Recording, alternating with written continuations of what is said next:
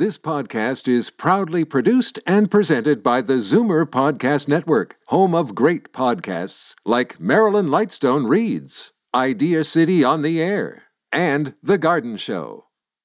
The following is a sponsored program. Zoomer Radio and MZ Media Incorporated do not endorse any of the statements or opinions made by the contributors. When it comes to bacteria or probiotics or gut microflora is that we want to make sure that it's balanced. And because we live in the real world and we don't live in a bubble, our bacteria becomes imbalanced in our gut. And so the key is we want to make sure that our gut is balanced because it helps with digestion, immunity, mental health. So now we know that a lot of what's going on, 70% of our immune system is in our gut. So it's important for so many different things. Welcome to The Tonic. I'm your host, Jamie Bussin, and we're here to talk about your health and wellness. Today, we'll learn about probiotics. We'll consider how to get ready for golf and tennis season. We'll discuss Meal Prep 101. And lastly, we'll hear about COVID 19 bereavement counseling. But first, a little bit of business. Ever wonder if your probiotics are really working for you? To fully benefit from probiotics, you need to ensure they're not destroyed by your stomach acids.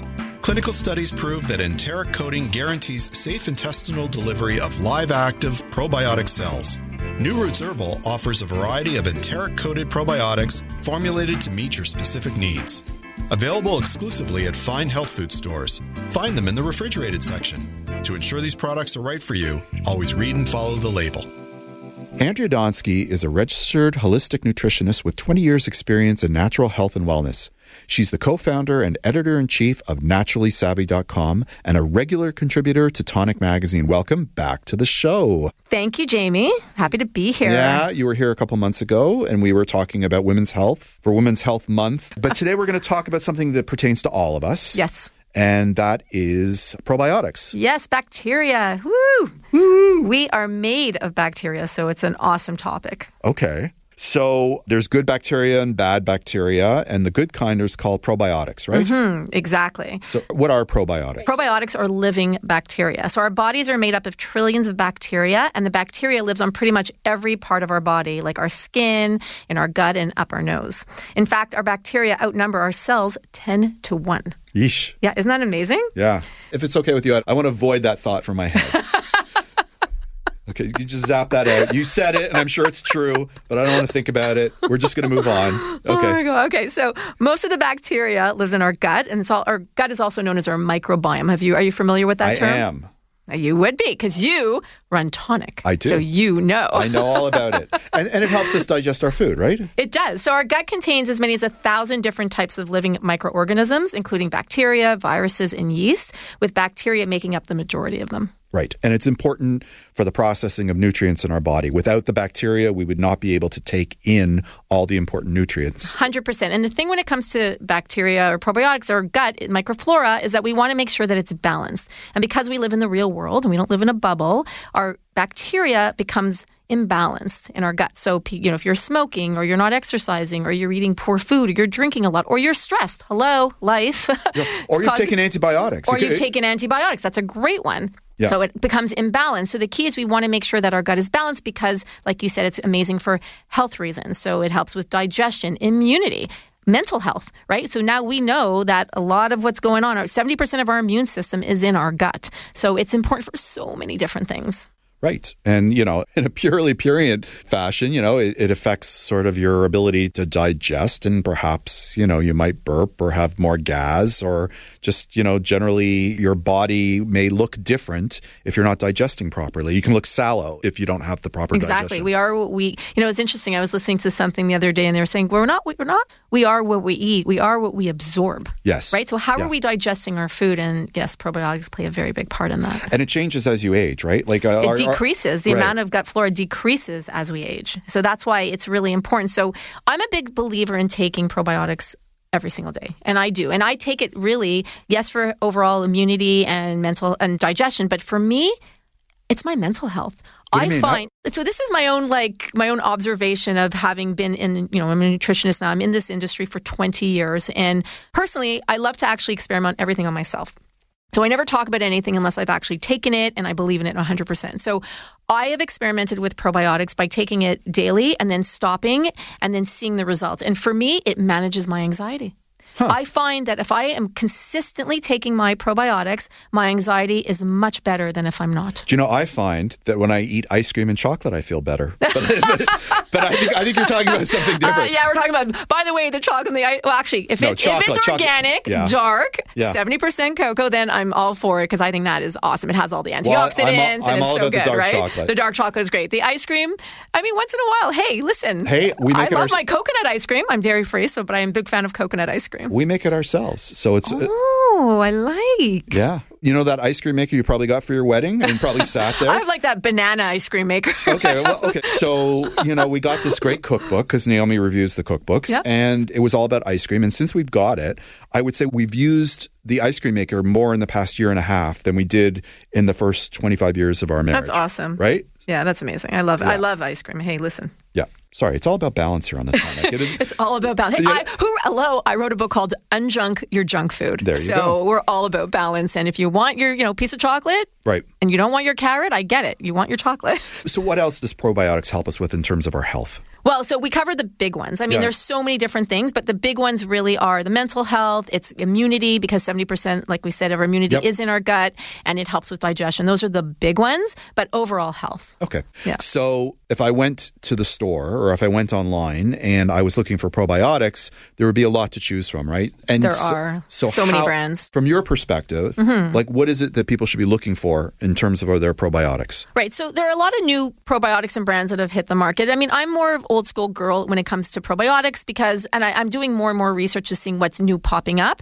But I'm I like a refrigerated probiotic. Why? Because the thing about refrigeration, first of all, that's where a lot of the research is. But the refrigerated, what, what it happens when a probiotic is refrigerated, that it actually kind of puts the bacteria into a form of, let's say, hibernation. Stasis, yeah. It, it, yeah. So, and then what happens when you take it out of the fridge and it when it hits your colon, your intestines, or if it's even at room temperature, they start to activate. And if you don't give them what they need, let's say for their food, which is prebiotics, or if they don't get what they need when they're in our body, the food that feed it. So a prebiotic, you're familiar with prebiotics, yeah. yeah. So if you don't, prebiotics are food for the probiotics. If they don't get what they need, they start to die off. Right. So that's why you want to get them in the in the refrigerator, and you also want to look for multi-strain probiotics. Why? So because that's where again, that's where the research is. It helps with with overall immunity, and that's where the research, the clinical research, is showing that they're really effective.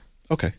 So also when I'm looking at labels about probiotics, I'm looking at like massive numbers for the amount and like and and like they have to be live and they have to be this and they have to be that. yeah. But like they're big numbers, right? They it. Se- it seems almost farcical, but there is a method behind the madness, right? Right. So absolutely. So they're called so the big numbers are called CFUs, which are colony forming units. And the reason why they're in the billions is because there's billions of them, right? So it's the number of active cells we get in in the formula in the probiotic. But we actually do need billions, right? We do need billions, yes. Okay. Yeah. yeah. Well, I don't think I've ever even seen a probiotic that's come in the millions, right? So no, you absolutely need. It's the only way that it is, you'll find it in a formula. But, but is more necessarily better? Yeah. Or? So yeah. So it depends, right? So if you have like for if you're younger right. and you know you probably need 10 to 20 billion. Okay, so what's younger? Probably. I mean, I'd say when you're probably in your, you know, if you're let's say under 40 let's okay. say so if you're younger then you don't need as much this or maybe even maybe under thir- maybe even under 30 okay? okay? like don't quote me exactly but you know and it also is dependent on your body right so if you're younger but you have colon issues then you're going to need more right. right so but for everyday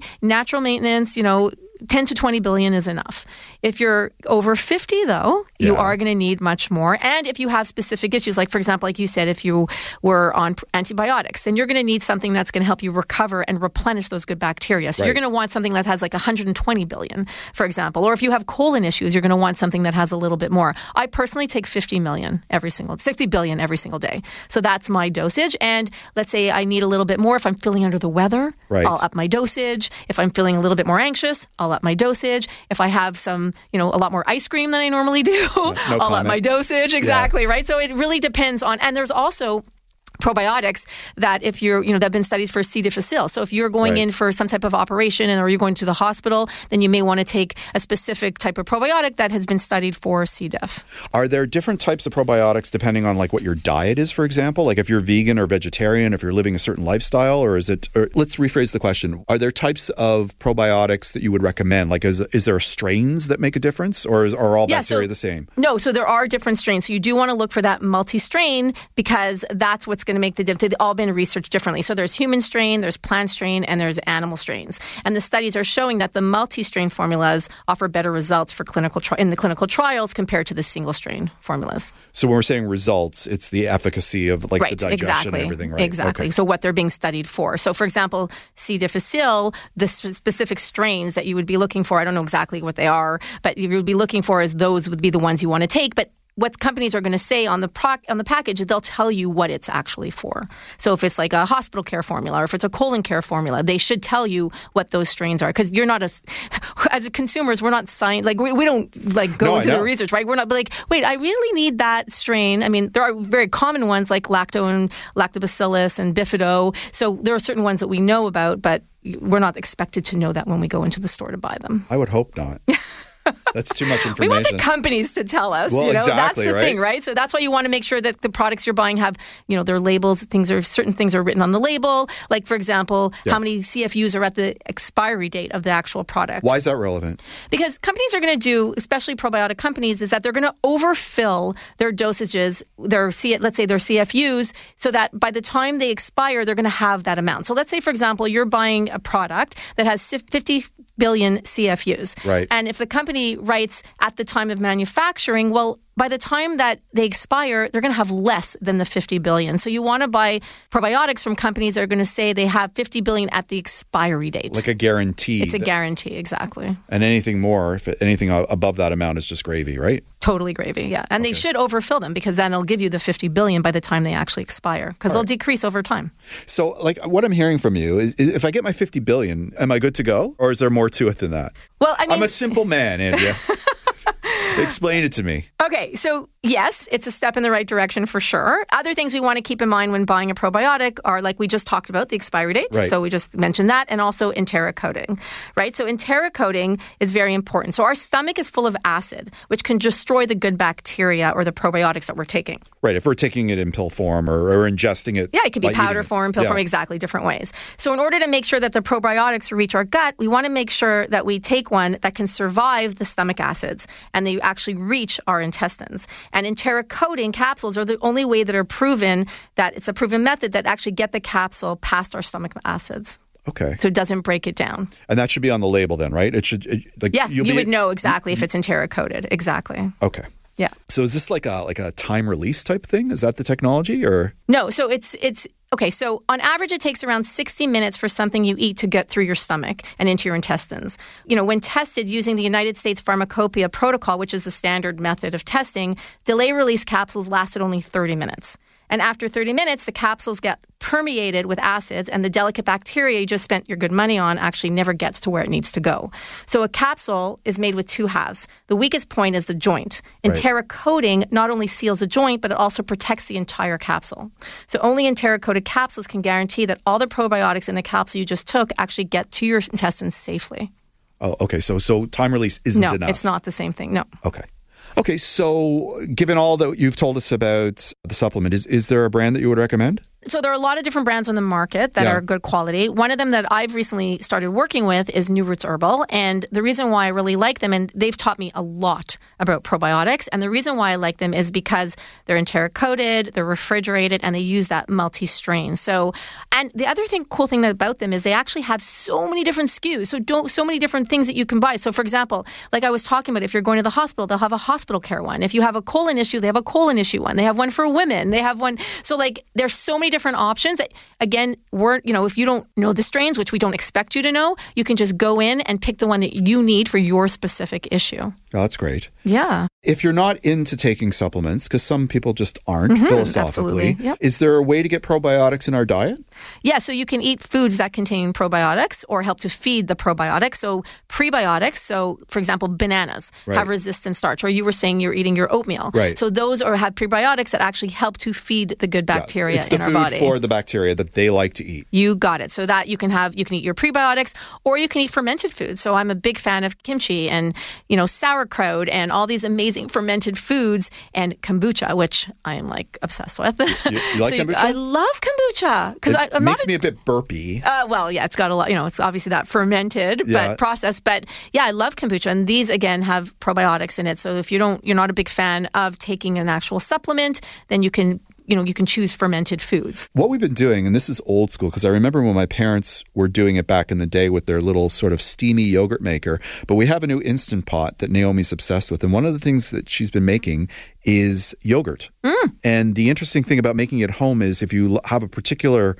brand that you like or if there's a flavoring like I'm not talking about flavored yogurts which you can do sort of after the fact but if there's a style of yogurt that you like you can just sort of buy it and it becomes your starter Right. for your yogurt. But the nice thing is it doesn't have the gelatin in it, so the texture is different. But it t- it also doesn't have all the preservatives in it. Oh well, hello. So so it's all natural, the, right? yeah, exactly, or I the mean, added but- sugars, or the food coloring, or all Correct, and that, it- right? The aspartame, ugh, makes Right. me so like. so we're, we're using organic milk to sort of Yeah, derive it, which is which, so it's it's not it's not a money play. Yep. It, it's it's uh, for the health, but uh, yogurt is a great source of probi- And I love that you're saying this. So when you're making it yourself, yes. But if you're going to the store and you'll see a lot of the, you know, a lot of the foods will say one billion, Yeah. you know, CFUs. But the thing I have with the issue with store bought yogurts, now I'm not saying this is every brand. I'm saying, Yeah. you know, when I've done my research and I go to the store and I'm looking, a lot of these brands will add extra sugar, which kind of negates the whole purpose, right? Right. So it's like it's counteracting all of the good that it's doing. So if you're going to make it yourself, yes, I think that's absolutely fantastic. But if you're going to buy it in the store,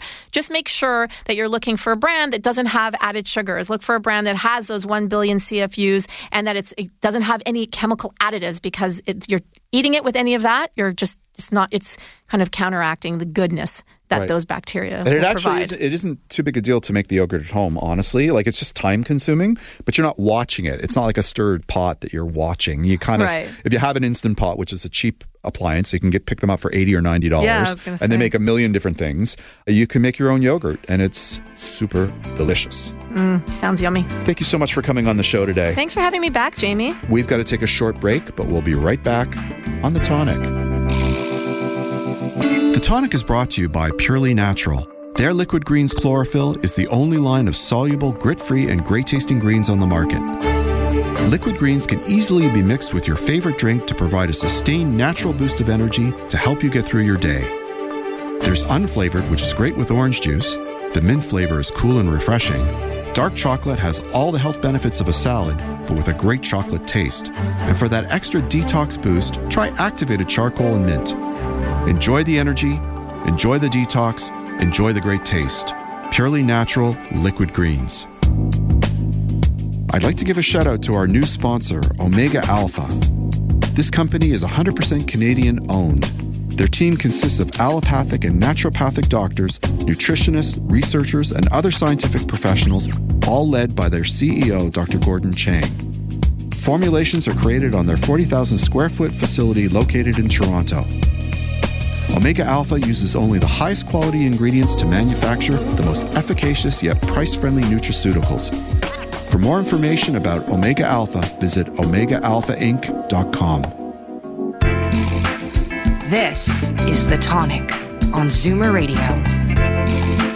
Dr. Stacy Irvine is the co founder of Totum Life Science.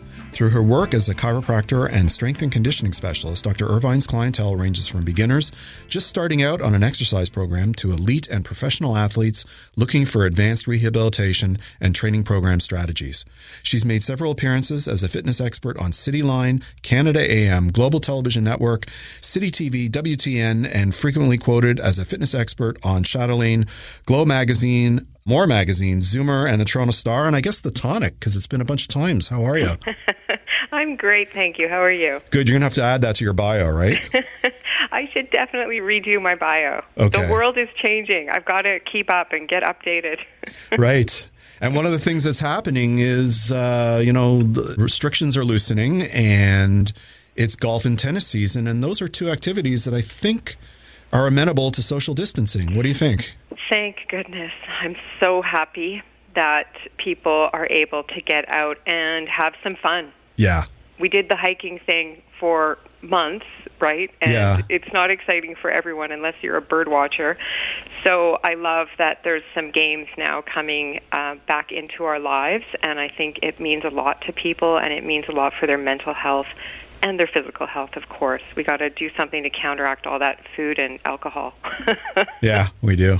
Just speaking personally, we do. So, you know, I am the world's worst golfer. I Mm-hmm. once I went on a public course and I'm the only person who I didn't lose balls, I lost clubs. So, Wow. yeah, I'm really really bad. Tennis I'm pretty good at, actually, Fun. interestingly. Fun. But, you know, both those sports, there's a lot of torque and torsion and, and Right. twisting.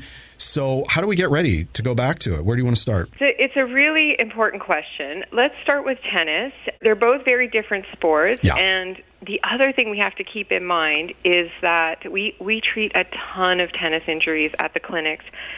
And what I'm thinking too is that a lot of people that weren't playing these sports before are going to say, you know what, 20 years ago I played tennis, I was okay, I'm going to take it up again. Yep. So let's get ready so that I don't have to see you in the clinic with all the injuries related to tennis and golf. So, tennis is agility power sport, and that means we've got a lot of stopping and starting. Yep.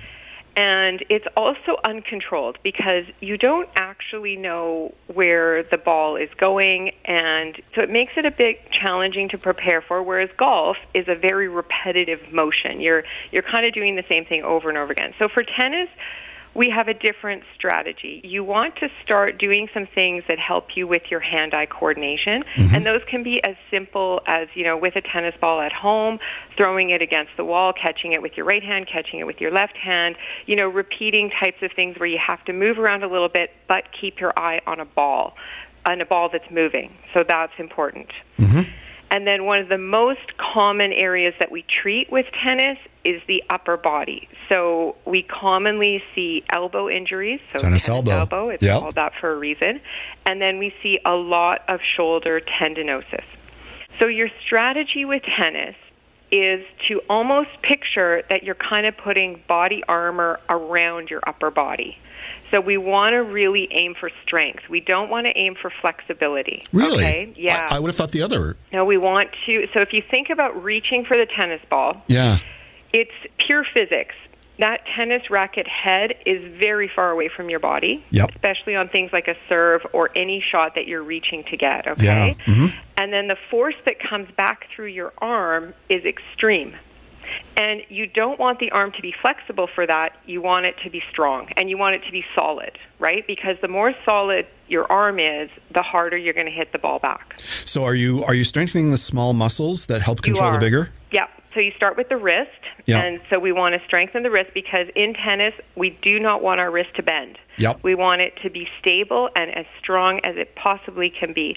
So that's just those simple, you know, like get some hand weights and do your wrist motion while you kind of have your forearm like sitting on a countertop or anywhere that it's stable. So start with those. Then with the elbows, we kind of do the same thing. You get that weight, you do the rotation, and then you can go into some things like dumbbell lifts, right, with your arms straight. And for the shoulders, those are trickier. So we have to strengthen the shoulders into rotation because they're doing a lot of that. So Is that Really- uh, is that the thumbs up exercise where you're lying on your on your front and you sort of raise your thumbs up as though Yes. you're hitchhiking, that type yes, of thing? like the Supermans, Yeah. types of things. I love those. Those are fantastic for tennis. I think your best strategy is to go online and search, you know, top five rotator cuff exercises. They can be done. It's always done with light weights, Yep. which is lovely. And you can do them at home, and it's super easy. And you really want to do some emphasis on that before you start playing. The other piece of equipment that is really good for tennis players that is worth the investment are those TheraBands Yep. because you can work all your rotator cuff motions, and then you can even start to imitate a tennis swing with the band in your hand. So again, you're really doing a very good job of specific strengthening through your upper body, but it is crucial. Your rotator cuff and your, all your upper body things take a really, you know, they really it's a demanding sport for those areas of your body. I actually have a screwed up rotator that needs to be yeah, looked at because it, it's really common. Yeah.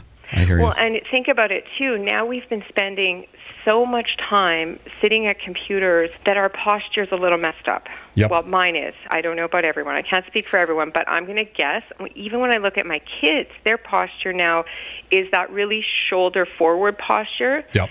And that is really not great for tennis. So we got to get our shoulders back. We want to do some lots of those supermans where we're getting our posture back to where it needs to be, and then we want to make sure that our shoulders are in the right position for tennis. Okay, so then moving down the body. Mm-hmm obliques. Yep. You know, tennis is a twist, so you want to spend some extra time on your obliques, and then just so that you're able to stop that motion, you want to make sure that you do some good core work. So some planks and some things for your lower back, like maybe you know some straight leg deadlifts, that type of thing. Mm-hmm. And then leg strength is your advantage in tennis, right? That's what enables you to move around the court quickly.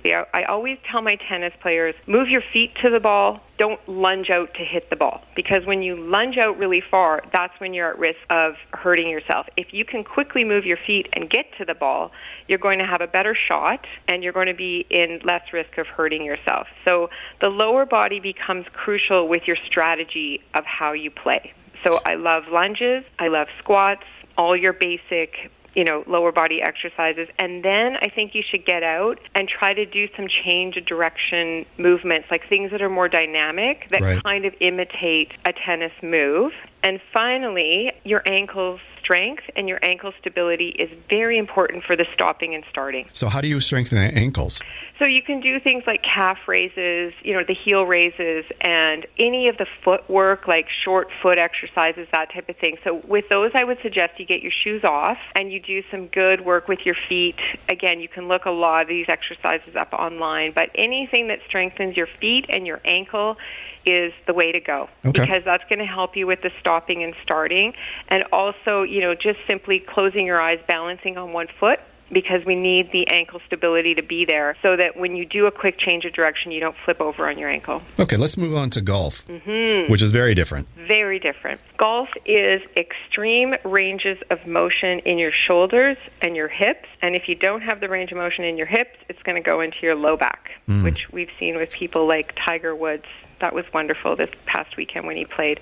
Yeah. But when your hips don't move, then the twist starts to come through your lower back, and that's why golfers have so many low back issues. So, our number one goal is first of all, get your shoulder range of motion improving. So it's an external rotation, and if you don't know what that means, you know, inside just get a small club, take a golf swing, and go to your back swing, which is uh, external rotation on one arm, and then go through to your follow through, which is an external rotation on the other arm. Right. So then you're going to understand that's two extreme ranges of motion because when you start hitting with your driver, your goal is to get that range of motion as big and as strong as you can, okay? Mm-hmm. And lots of times if you don't have the strength, your club head is still kind of going there, okay? Yeah. So that's why you really want to make sure you've worked on that range of motion. So, external range of motion for your shoulders, we want to get that moving. And then with the hips, it's internal rotation. So, that's a little bit stranger for people because we're not used to that. So again, you can practice a swing, and you'll see that on your back swing, you internally rotate on your back hip, and yep. then when you do your follow through, you internally rotate on your front hip. And those ones are a bit harder to train, but I love things like clamshells and anything that kind of trains your glutes and gets your hips moving. I would even suggest. Would you do like kettlebell swings or something like that? Yeah, kettlebell swings would be great because that's also going to strengthen your core and your back, which we want. And I even would suggest jump into a few kind of yoga moves right? And oh. especially the ones that are dedicated to your hips because we really want to get your hips a little more mobile. And that's not easy because it's very unique to golf, that internal rotation of your hips. So that's important. And again, we need to do our obliques for golf.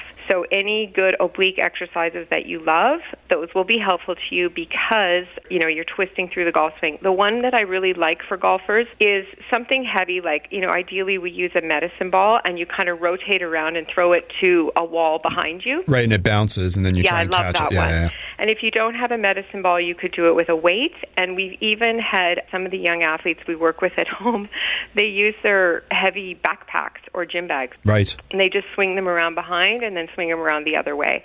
And that will really help strengthen your obliques. I did this exercise once where I was on my knees and I took like a plate and then you kind of bring it up over your head and then bring it across your body, Yeah, I love it. Right? Yep. Would, that would do it too, wouldn't it? That would totally do it too. You know which other ones are fun too? You're kind of describing it, I think, is like the wood chop. yeah, wood choppers. Yeah. Love it. That's an awesome exercise for golf. That's a very good suggestion. And then, so low back is very important for golf because we're kind of bending over, right? Yeah. And so we want to really make sure that we're getting our low back working. And my favorite exercise for that related to golf is bird dog. So you're on hands and knees, and then you just reach out opposite arm, opposite leg And keep your balance. and keep your balance and keep your back stable. I love that. I love all the variations of that. It's a really good back strengthening move. Fantastic. Stacey, unfortunately, that's all the time we have today. Wonderful. Well, lovely to talk to you, and You well. I'm going to watch for you out on those tennis courts. Thanks. okay, take care, Jamie. We've got to take a short break, but when we return, we'll discuss Meal Prep 101 on the tonic. Wayne Elliott here to share my great experience over the past 20 years with Strauss Heart Drops. If you've had bypass surgery, stents, have angina, diabetes, cold hands and feet, grayish blue lips or skin, I urge you to try Strauss Heart Drops and feel better again soon. Strauss Heart Drops saved my life and thousands of others without risk or harm. Go to straussnaturals.ca to order online or find a store near you. I promise you won't be sorry. I hope you give this to yourself. Thank you. The Big Carrot is a worker owned natural food market that's been committed to local, organic, non GMO, and sustainable food systems since 1983. They're a one stop shop offering produce, grocery, bulk, body care, and holistic dispensary. The juice and smoothie bars and kitchen serve up hundreds of healthy dishes and drinks daily. Building community is at the core of their vision, which they deliver through education, outreach, and giving. They want everyone to share in the goodness they offer. Visit their website for more information at thebigcarrot.ca. You're listening to The Tonic on Zoomer Radio. Carolyn Tanner Cohen is the owner and founder of Delicious Dish Cooking School in Toronto. She's been teaching cooking classes for 17 years. She has a science background which edifies her interest in health and fueling the body with foods that will optimize health. Carolyn teaches people how to meal plan, eat healthy, cook with natural whole foods, and organize their kitchen. She teaches new cooks, seasoned cooks, university students who are living on their own for the first time, nannies, housekeepers, and everyone in between. For more information about Carolyn, you can visit deliciousdish.ca. Welcome back to the show. Thank you so much. We're going to do a little food nerd stuff today, huh? We're going to I love that. right? Like n- most people just go, they buy their groceries and they cook their meals, or maybe they don't, or maybe they order in, or whatever it is they do. But today we're going to discuss a little bit about organizing yourself. Yeah? For sure. It'll keep you on track for sure, at minimum. What does meal prep mean? What does it mean to you? Okay. Well, I think it's better if I tell you what it doesn't mean to me. Okay. And then I'll get into what it means. All right. So what it what it doesn't mean is it doesn't mean plan out a bunch of meals, make them, put them into nice containers, take an Instagram picture, put them in the fridge, and eat leftovers all week long. That to me is called cooking and eating leftovers, not meal prep. So to me, meal prep is actually prepping your ingredients for your meals that you're going to make that week. Right. So it's like That's a little bit different. technically what you're talking about is mise en place. That's what they call it in the restaurants. And what it It is, is. it's you're taking the raw ingredients and you are maybe doing uniform cuts. You're you're doing all the hard labor up front so that when it's time to actually execute, everything's ready for you and it's easy to to make everything you're planning on making. Exactly. But it actually starts with a grocery list. And I have a few rules about this. So I'm happy Okay. to, you know, jump right into the rules. Okay, Let's so do I have three main rules. And I'll tell you all the rules rules, and then we're going to get into the. As long as you keep to the rules, then you're good to go. So first of all, it's all about your master grocery list. Yep. We will go back to that. I want to talk to you about bringing home your stuff. Let's call it stuff or your grocery haul, and dealing with it as soon as possible. And then I want to talk about your freezer and how this is not a black hole. It is a temporary storage place. Okay. Let's start with the list. I like to keep a staple grocery list that has very few ingredients and it's a core list. And I actually keep this list on my computer and it's a template and those particular items in the core list are actually on my template. So my list will look very different from your list. Mm-hmm. And it's going to look very different from someone else's list. It is a list of the things that I like to cook with and my family likes to eat. Okay. Yep. And from there, I'll build on it depending on exactly what I'm making during that week or the recipes that I have planned to make. Right. You're not talking about canned goods or No. dry goods. You're talking about fresh ingredients at this point. Yes, Yes. exactly. I actually would like to just talk about fresh ingredients when it comes to meal prep because your canned ingredients might be on a different master list and they might be something you buy once a month or once every two months. Okay. So keep a simple list so that'll keep your eating and cooking on track. And better, it's going to mediate the issue of overbuying and making waste, Okay. believe it or not. It's also having this tiny little list, it's also a gateway to giving you creative license in your cooking. So once you become comfortable with cooking with these must have ingredients, you'll get used to using them in a lot of different ways. So you won't just be using your sweet potatoes in one way. You'll be get a little bit more creative with each and every item on your list. I know everybody's different, but give me an idea of what's on your list. So mine's a pretty short list, and this is what it looks like. And I have two columns on my list. I have Okay. produce column and then like a meat freezer chicken dairy kind of column. All right, let's just stick All with right. the produce for now. Yeah, so it's I have sweet potatoes on there. I have mini potatoes on there, like the Yukons or the other ones. I have assorted lettuces that make up a salad, onions, garlic, ginger, fresh chilies, different kinds of greens. It just depends on what's fresh and in season. Yep. I usually have a cauliflower in there, assorted mushrooms, something we love, herbs, and usually it's only one or two, green onions, carrots, and celery. Not much different than mine. And then for my other end of the list, it's, you know, chicken breast, chicken thighs, tofu, whatever that might be. But that you could really shelf for now. So you keep to your master grocery list, okay? Mm-hmm. And they're pre- it's pretty simple, and you could build meals around these simple ingredients. And it also, again, helps you with the urge to buy way too much at the grocery store. And don't go shopping hungry.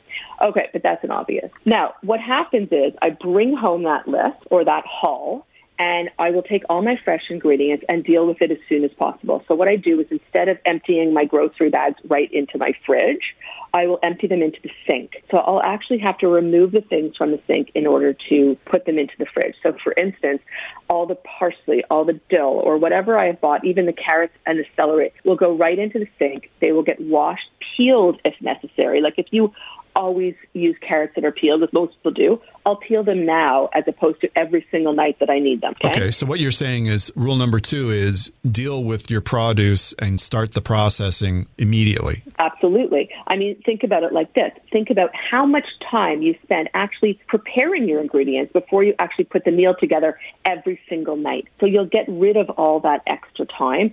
For instance, I will peel a whole head of garlic when I bring home the head of garlic, a bulb, a whole bulb of garlic. I'll peel all the cloves. I'll put them in a small little jar and I leave the peeled garlic cloves in my fridge. So think about how many minutes or how many 10 minutes you spend Yeah. peeling garlic cloves every single time you want to make dinner. Well, you're just front ending the time, but I get it because you're, you're doing yeah. it all at once, so it's economies of scale. I guess my Yeah. only my only concern in doing this, if you're portioning and, and, and prepping and getting rid of the skins, is you're also you're shortening the shelf life of these of the produce, though, aren't you? Absolutely. Okay, so I have a few little tidbits of information. First of all, garlic definitely oxidizes, so it doesn't have the straight the same impact of flavor when you peel it. But at the same time, if you're more likely to use it if it's already peeled, then you might as well do it. The downfall of doing things like this has a huge upswing if you want to look at it like this. So prep your ingredients. So another idea is that you could take this one little step further if you prep more and you'll end up cooking a little bit less. So the last week I made a Greek salad and I prepped all the usual suspects for the Greek salad, you know, the peppers, the onions, et cetera, et cetera. And then the next night I had, I prepped two and three times the amount I needed for that night. The next night I added that, including the dressing, and made a pasta salad. So all I had to do was boil my pasta noodles. The following night, I chopped all the ingredients a little bit smaller and made a salsa like uh, like a Greek salsa like topping for fish. Just salt, pepper on my fish, grilled it up, threw the Greek type topping on top of it, drizzled a little bit of the Greek dressing on top of the fish, and I got three kind of meals out of that little Greek salad ingredient. Okay. So then the last important part of this is that you should treat your freezer like it's a temporary storage, not a black hole. So, in other words, you make something, throw it in the freezer because you don't know what to do with it. That's not what it should be about. Your freezer should have intention. So, in other words, let's say you're making rice for dinner, or I like to make a mix of rice and quinoa. Instead, make a larger batch. I'll take out my rice cooker for this. I'll make a mix of whatever grain I'm making, whether it's rice, quinoa, just rice, and I'll make enough for four meals. And then what I'll do is I'll portion out the other three meals worth of rice quinoa mixture or rice and I'll baggie it. I'll label the bag, I'll label the date of entry, and I will label exactly what's in it or what I can be using it for. So, for instance, I love making fried rice. It's a little bit of a pain to have to make rice, cool it, refrigerate it, because that's really the kind of rice you should be using yeah. for fried rice. And then I'll have it. And you could really go from freezer to fry pan with that. Okay. So things like that. Or you could even prep ahead if you're chopping one onion for your soup on night one, chop three onions for your soup, and then flash freeze the onions on a sheet with, lined with parchment paper, and then you could throw all your chopped onions into a larger container or larger Ziploc bag, and you'll label it, you know, one cup of chopped onion equals one onion. For people that aren't used to doing this, give me some idea of how long you could keep an onion in your freezer chopped up. Absolutely. So the general rule for keeping onions and herbs and stuff like that Yeah. is not more than three months. Okay, even Yeah. slightly less, and that's why I say in my freezer rule that it's a temporary storage place. It should not be a permanent storage place. Right. So almost treat it like a second fridge. Yeah. And you know what's in there. So you don't have 15 amounts of onions. You have two or three. And think of your freezer as something you're going to feed once every two weeks or once a month. So I'll make that cooked rice or grain mixture once a month and I'll have enough for the month, not enough for three months. And you should have a proper inventory on that freezer. So what I have is I have a little piece of paper stuck to the outside of the freezer and especially if you have a second freezer in your living space. And I have a little inventory. I have like, you know, three containers of soup. I have chopped onions. I have this, I have that. And then I know that it's in there. Look for it, go for it, and use it. So don't just throw things in there. Don't make a big batch of soup and throw a container that could possibly feed 12 people in your freezer. Portion it out into four person servings. You could always defrost two containers. Right. It's very hard to use up a freezer container full of a portion for 12 people. Okay. Other than like fresh ingredients, are there other ways you can utilize the freezer to sort of make your life easier? Like when you're, for example, baking or, or putting something to. Oh, yes. For instance, my kids love fresh homemade cookies. Okay, they want them all the time, and I don't always want to make them all the time. Right. So let's say I make one batch of cookies. Maybe it has 18 cookies in the batch. I will possibly make two or three batches of cookies, and then using my little mini cookie scoop or ice cream scoop, I will lay out on a cookie sheet or a tray lined with parchment another two dozen balls of cookie dough. I will flash freeze that, meaning you just put that tray in the freezer of cookie doughs, and you could put them quite close together because you're not baking them. And then once the cookie dough balls are completely rock hard frozen, I'll throw them into a Ziploc bag. But on the Ziploc bag, before I freeze it, I will label it chocolate chip cookie dough balls. Preheat oven to 350, place balls on the cookie tray, and bake for 12 to 15 minutes. So I'll actually go the extra mile and give myself the ingredients. I also do the same thing with pancake mix. So I have a pancake mix that I like to make. It's my own recipe, but it's I call it a four grain pancake mix. And it's a bit of a pain every single time I want to make pancakes or waffles to pull out all my grains. It's also those grains or these flours might take up shelf space or freezer space. So I'll make a bunch of pancake mix baggies, and on the baggies, I'll label them pancake mix at two cups, add one egg, two cups of milk, et cetera, et cetera. So in other words, give myself the instructions of what I need to do with that dry mixture. Fantastic. Thank you so much for coming on the show today. You are so welcome. You're going to come back next month and we're going to get a little bit more into freezing, but we're going to focus on vegetables and herbs, yes? Absolutely. Fantastic. We've got to take a short break, but we'll be right back on The Tonic. Vital Directives is a center committed to helping people ignite their innate healing power and remove the barriers of fear that keep them in pain.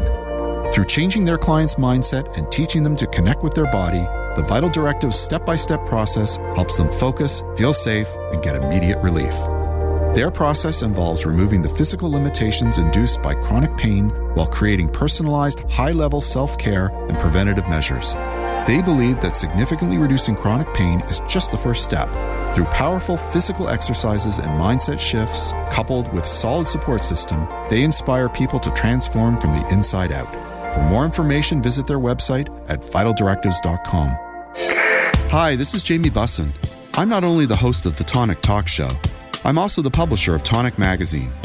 Tonic is a health and wellness magazine distributed with the Globe and Mail to home subscribers in the most affluent neighborhoods in Toronto. It's also available free on racks at over 150 locations across the GTA. For more information about Tonic Magazine, visit tonictoronto.com. Hey, if you like the Tonic Talk Show, you'll love Tonic Magazine, and vice versa. This is The Tonic on Zoomer Radio.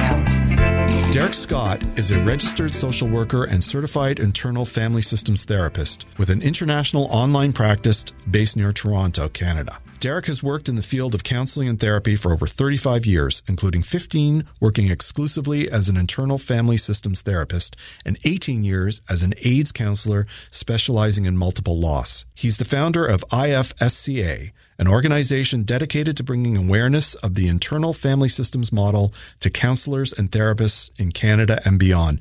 Welcome to the show, sir. How are you? I'm well, thank you. Let's start with internal family systems counseling system, which is a long mouthful. What is it? Well, it's the emerging model of psychotherapy, really. It's based on the understanding that there's nothing wrong with you, there's nothing wrong with me, there's nothing wrong with any of us, and that healing that can occur inside personality systems can be facilitated by the individual. It's quite radical, but it's gaining a lot of traction right now. You're saying there's nothing wrong with me? That's I, right. I may take issue with that, sir. You don't know me well enough to know all the all the, all the things going on in this brain, but I'll, Ah. I'll, t- I'll take it at face value.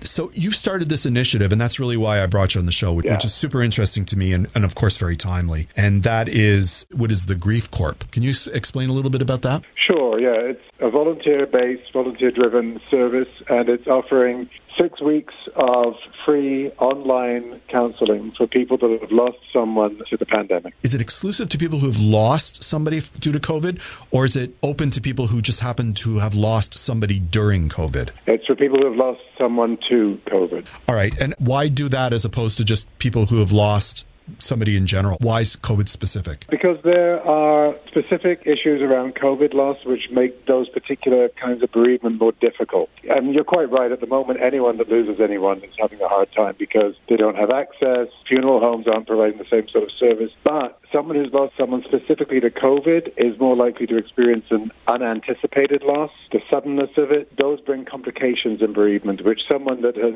uh, an anticipated loss, perhaps a parent who's had cancer for a couple of years and they've been able to anticipate their decline, uh, is going to have a different reaction to the complexities these days. Where did you come to the idea of the Grief Corp? I've been in the field for a long time, so I was a young counselor in the 80s and 90s. I was 26, I think, my first counseling job, and it was in the AIDS community. And a lot of us back then were very focused on, not unlike today, transmission, keeping ourselves safe, activism, getting the word out. And we put a lot of our energies into that. This may sound crazy, but we kind of didn't notice the impact of all the people that were dying around us in the community for a few years. And we kind of didn't know we were grieving or what grief looked like. Or those experiences for me led to burnout.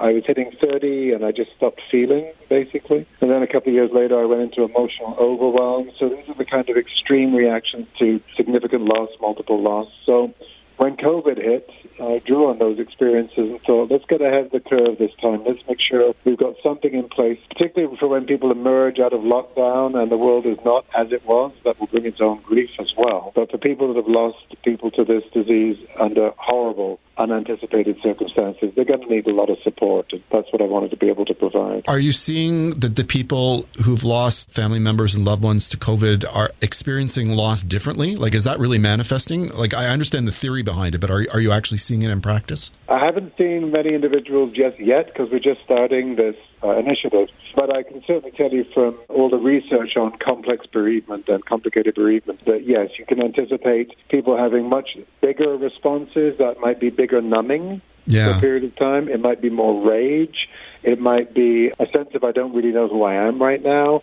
It might be clinical depression. There's uh, all sorts of uh, exaggerated responses. Grief is hard enough. Really, it's hard enough when uh, when the world around you is relatively stable. Right. When the world isn't, it adds layers of complexities to the grief. So let's talk a bit about the Grief Corp and, and the program. How does it work? And maybe sort of talk it through and explain a little bit more about the function of it. So at the moment, I've got 52 mental health professionals volunteering their time, ready to go. If there is someone who's listening to this, or, you, or someone who knows someone listening to this who's lost someone to COVID grief, all they have to do is go to the website, which is ifsca.ca.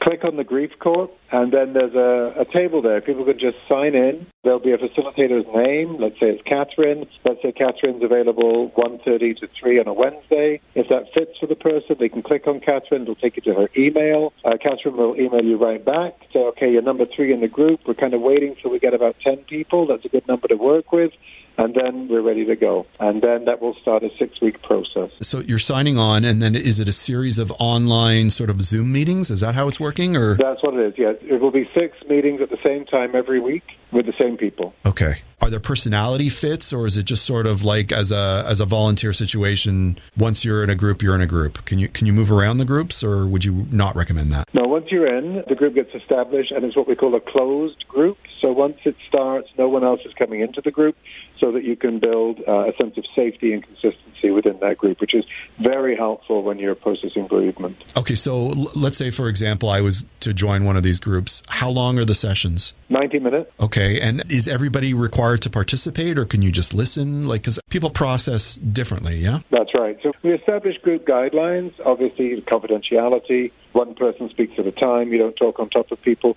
But there's also a recognition that some people participate by observing. Right. And that just becomes a guideline. They're very welcome to do that. Okay, and have you used this model before, or is this uh, this Grief Corp model sort of new and as a result of the restrictions due to COVID? The online Zoom aspect of it is new for me. Yeah. However, a lot of the invitations to talk and the themes of the different weeks sort of tried and tested, and they rely heavily on the understanding of bereavement and what's helpful within bereavement. So, what sorts of exercises and tools might one expect if they were going to join one of these groups? Yeah, good question. There's an invitation to, for example, notice how you carry grief in your body. People don't necessarily think of that, right? But Yeah. if you ask someone, you know, how have you been experiencing that in your body? They'll often report neck and shoulder pain, gastrointestinal distress, that kind of stuff. It's very helpful to join the dots and recognize, oh, this is connected to my grief as well. There's another exercise which um, invites people to consider what they learned as kids, right? So when you were growing up, what losses did you have and, and what happened around them? Now, most adults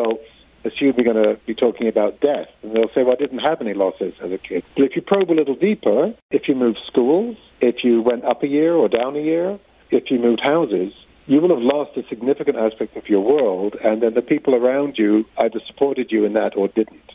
So, for example, it's not uncommon. You know, the family moves to a new town. The parents are all happy because we've got a promotion, we've got a better house, we're living in a better neighborhood. Isn't this great? Well, if you're the little kid that's you know missing their bedroom and missing the tree in the in the yard that they used to climb, it doesn't feel great. It doesn't Right. feel great at all, right? But Yeah. unless the parents are sensitive to that, well, what are you going to do? Your parents are telling you it's great. It doesn't feel like it's great. So you have to develop these internal ways of processing. So maybe minimizing. Oh, it's not that big a deal right? And maybe focusing on the positive and all of that. So those strategies we learn as kids will often carry us through our life, but they're not that helpful as an adult, right? So if you've lost a parent in a care home that you did not have access to, and the last time you saw them was as they were dying on your phone, Right. that needs to be named and known and witnessed so that that can be moved through. And if there's a part of you inside saying, well, it's not that big a deal, it's an invitation to notice that when you were a kid, it was necessary to have that. It's not that big a deal, but it might be okay now to know how big a deal it is. So, you know, making those links between early losses, present day responses can be really helpful and really helpful in a group context as well because you're not the only one. Other Right. people learn stuff when they were kids, you know. Exactly. What's your hope for this program? I mean, you're, you're setting it up, and it's very noble. I mean, it's it's good work. But what are you what are you hoping to achieve with this? Well, my hope is to get the word out there. As I said, I've got 52 mental health professionals right now waiting to start the work with people. That's potentially over 500 bereaved people. We've got over 5,000 deaths in Canada right now. So my hope is that this will be an ongoing process and that people will come to a group By the way, nobody feels like they're a group person to start with, so I fully get it. People are saying, Yeah. oh, I'm ambivalent about this. That makes total sense. And there's a, an introductory video on the site as well, which lets you know what you can expect. But my hope is that over the six weeks, people will connect. Know, the thing about grief is it's very isolating. If I've lost a parent and I'm telling you I lost my parent and you don't have any resonance with that, you may offer me a platitude. You might say, oh, Derek, that sounds hard, but that's going to basically shut down the conversation.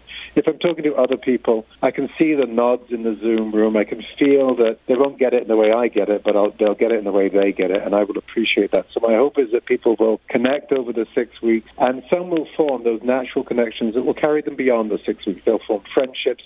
They'll have a support system that they'll be able to call on, because it's not like your grief is resolved in six weeks. That doesn't happen. But if connections can be made that feel genuine and organic, then those supports can continue because otherwise we're looking at a mass of people in this country that are experiencing complex bereavement that may take them into depression, it may take them into suicide, it may take them into very extreme places in isolation. And my hope is that they won't have to feel so alone. Well, I, I think that's fantastic. And if people want more information about this program, again, what should they do? Just come to the site. It's ifsca.ca, and then all the information is there for them. Fantastic. Thank you so much for coming on the show today. I really appreciate the opportunity. Thank you for having me. Wonderful. Thanks to all my wonderful guests Andrea Donsky, Dr. Stacy Irvine, Carolyn Tanner Cohen, and Derek Scott. And thank you all for listening to The Tonic. You can listen or download this episode as a podcast with full show notes, contact information for our guests, and links at thetonic.ca. To find out more about the show, you can follow us at The Tonic Talk Show on Instagram or Facebook. For great articles written by amazing health and wellness writers, be sure to pick up your copy of Tonic Magazine. During COVID 19, we're suspending distribution of the magazine, but Tonic is generally available free on racks at over 200 locations across the GTA and delivered with the Globe and Mail to home subscribers in 11 choice neighborhoods in Toronto. Or you can visit our website at tonictoronto.com. If you're interested in providing feedback or suggesting topics for the show, you can email me at jamie at tonictoronto.com. Next week on the show, we'll discuss heart health, kickstarting your sex life after COVID 19, and growing and storing herbs. Until then, this is Jamie Bussin wishing you a healthy and happy week. Please consult a healthcare professional before starting any diet, exercise, supplementation, or medication program. This has been a paid announcement.